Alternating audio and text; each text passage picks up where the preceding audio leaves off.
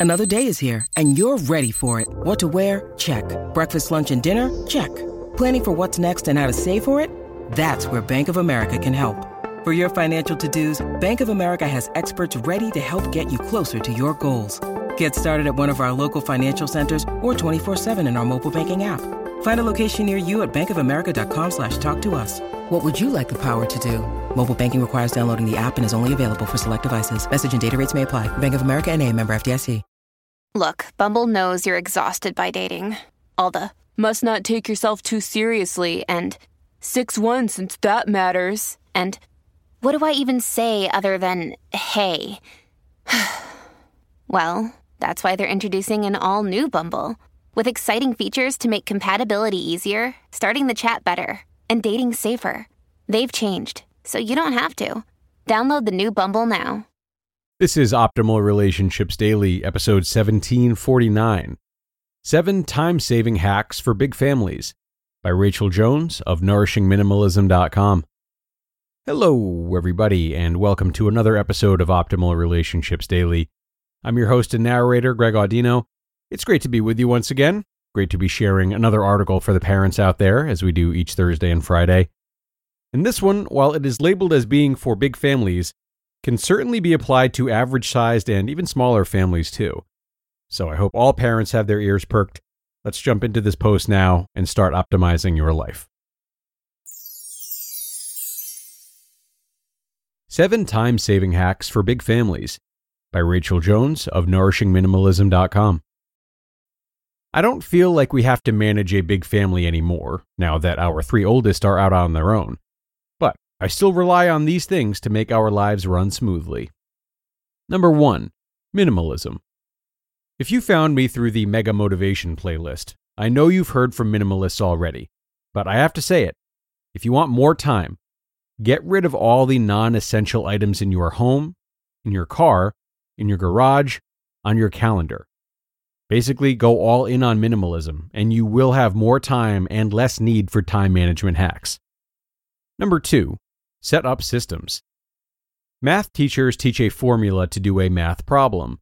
There may be other ways to get to the answer, but typically, if you follow the formula, everything is done more efficiently, and there are fewer times where we have to go back and redo the work. That's what routines do for us. They are a formula to keep a clean and organized home. Setting up a system or routine is simply noting what time you need to start to get it all done, and what order makes sense for the things you have to do. My routines are my daughter's hygiene routine. We have set times for the kids to shower, brush their teeth, all that stuff. Naomi showers in the morning before school. We know that Naomi needs to eat and make her lunch before leaving for school at 7:40. So she starts her hygiene routine at around 6:15 and is out of the bathroom by 6:30. Before school routine. I get into the kitchen and pull out lunch boxes from the dishwasher. The boys get up and start putting their lunch together and then eat breakfast. When Naomi is out of the shower, she gets her lunch together. I either fill the water bottles or remind the kids to. Morning reset. After breakfast, and when everyone is done making their lunch, I put everything away, wipe the counters and stove, and I wash the dishes. Laundry routine. I haven't needed to be so careful about staying on top of the laundry since the older boys moved out. But when they were at home, we had to do a load of laundry every day. Doing it every day means I spend four minutes on laundry, and then I don't have to think about it anymore. Yes, reducing the number of clothes each person has is a critical part of that. We reduced it to about a week's worth of clothes for each person. After school routine. The kids come up and I have them empty their backpacks. The lunch containers go in the sink, masks get washed, backpacks get put away. This is also a good time to have the older kids help mom taking out the trash, fold and put away laundry, sweep or vacuum, just 10 to 15 minutes before they run off to do their own thing. It can be so helpful. Dinner routine. On average, it takes 30 to 45 minutes to get dinner on the table, so I know what time we need to eat dinner, and I start cooking 45 minutes before that time.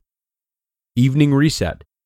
After dinner, we all clear the table, someone unloads the clean dishes from the dishwasher, someone loads the dirty dishes, we put away all the food and wipe the counters off.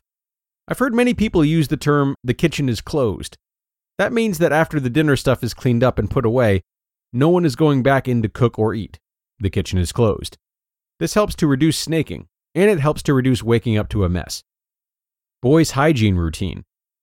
We know that the boys need to be in bed by 8 p.m., so at 7:30 they need to start their hygiene routine of showers, pajamas, and brushing teeth.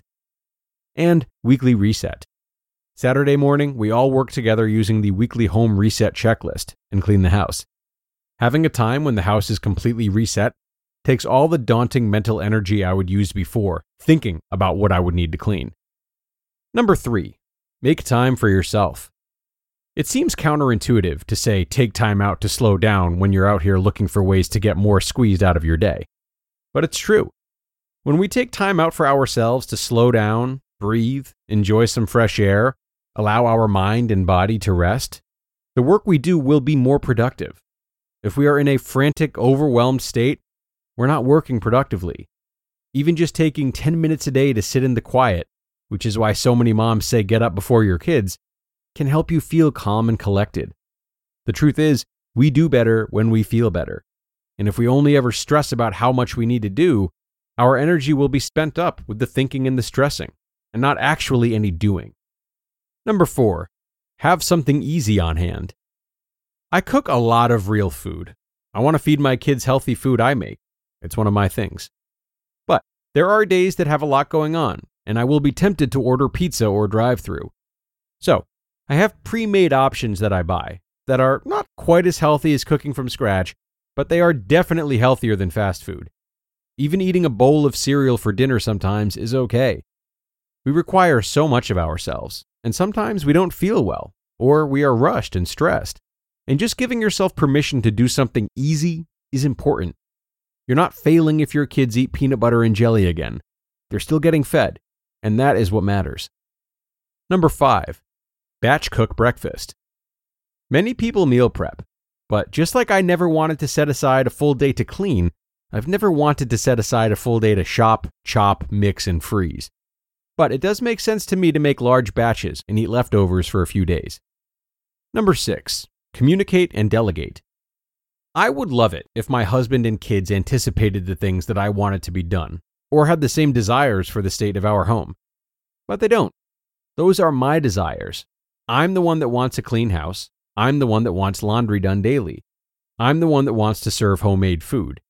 So I've had to learn to communicate my desires and expectations to my husband, and also guide my kids through the things that I want them to learn. So if my husband is sitting on the couch and I'm working in the kitchen, Instead of being angry at him for his lack of attentiveness, I just have to say, Can you clear the table? Will you take care of the dishes tonight? Or please help the boys take out the trash. It's not that he's unwilling, it's just that those things are not important to him. For me, I don't care about cars. I just want it to function the way that I want, and I don't care how it looks. I don't think about driving through a car wash. I don't care if the paint gets scratched or if there are rust spots. It never crosses my mind. So, I have to acknowledge that we all have our things, and mine is wanting a clean house. So I either need to be happy doing it all, or I need to ask him to participate and also tell him how I want him to participate. Because if my husband asked me to clean the car, I would vacuum it, but I still wouldn't think to take it through a car wash. So let's not say do the dishes and in our mind expect them to also wipe down the counters and sweep the floor. And number seven, let go of perfection. I know I've talked about it before, but it goes with point number six. If we're going to delegate to our family, we have to be okay with things not being done exactly the way we want them to get done. The point is, the dishes are done. It doesn't really matter how they were stacked in the dishwasher or the draining rack. Perfection prevents us from taking action because we think, I don't have time to do it right, so I just won't start. But really, we already have a home that needs care. Getting a little bit done every day still means the house is getting cared for. It doesn't matter if it's done perfectly.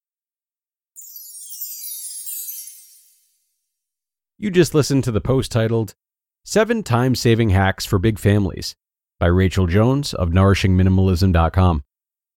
When you need mealtime inspiration, it's worth shopping Kroger, where you'll find over 30,000 mouthwatering choices that excite your inner foodie. And no matter what tasty choice you make, you'll enjoy our everyday low prices, plus extra ways to save, like digital coupons worth over $600 each week. You can also save up to $1 off per gallon at the pump with fuel points. More savings and more inspiring flavors make shopping Kroger worth it every time. Kroger, fresh for everyone. Fuel restrictions apply.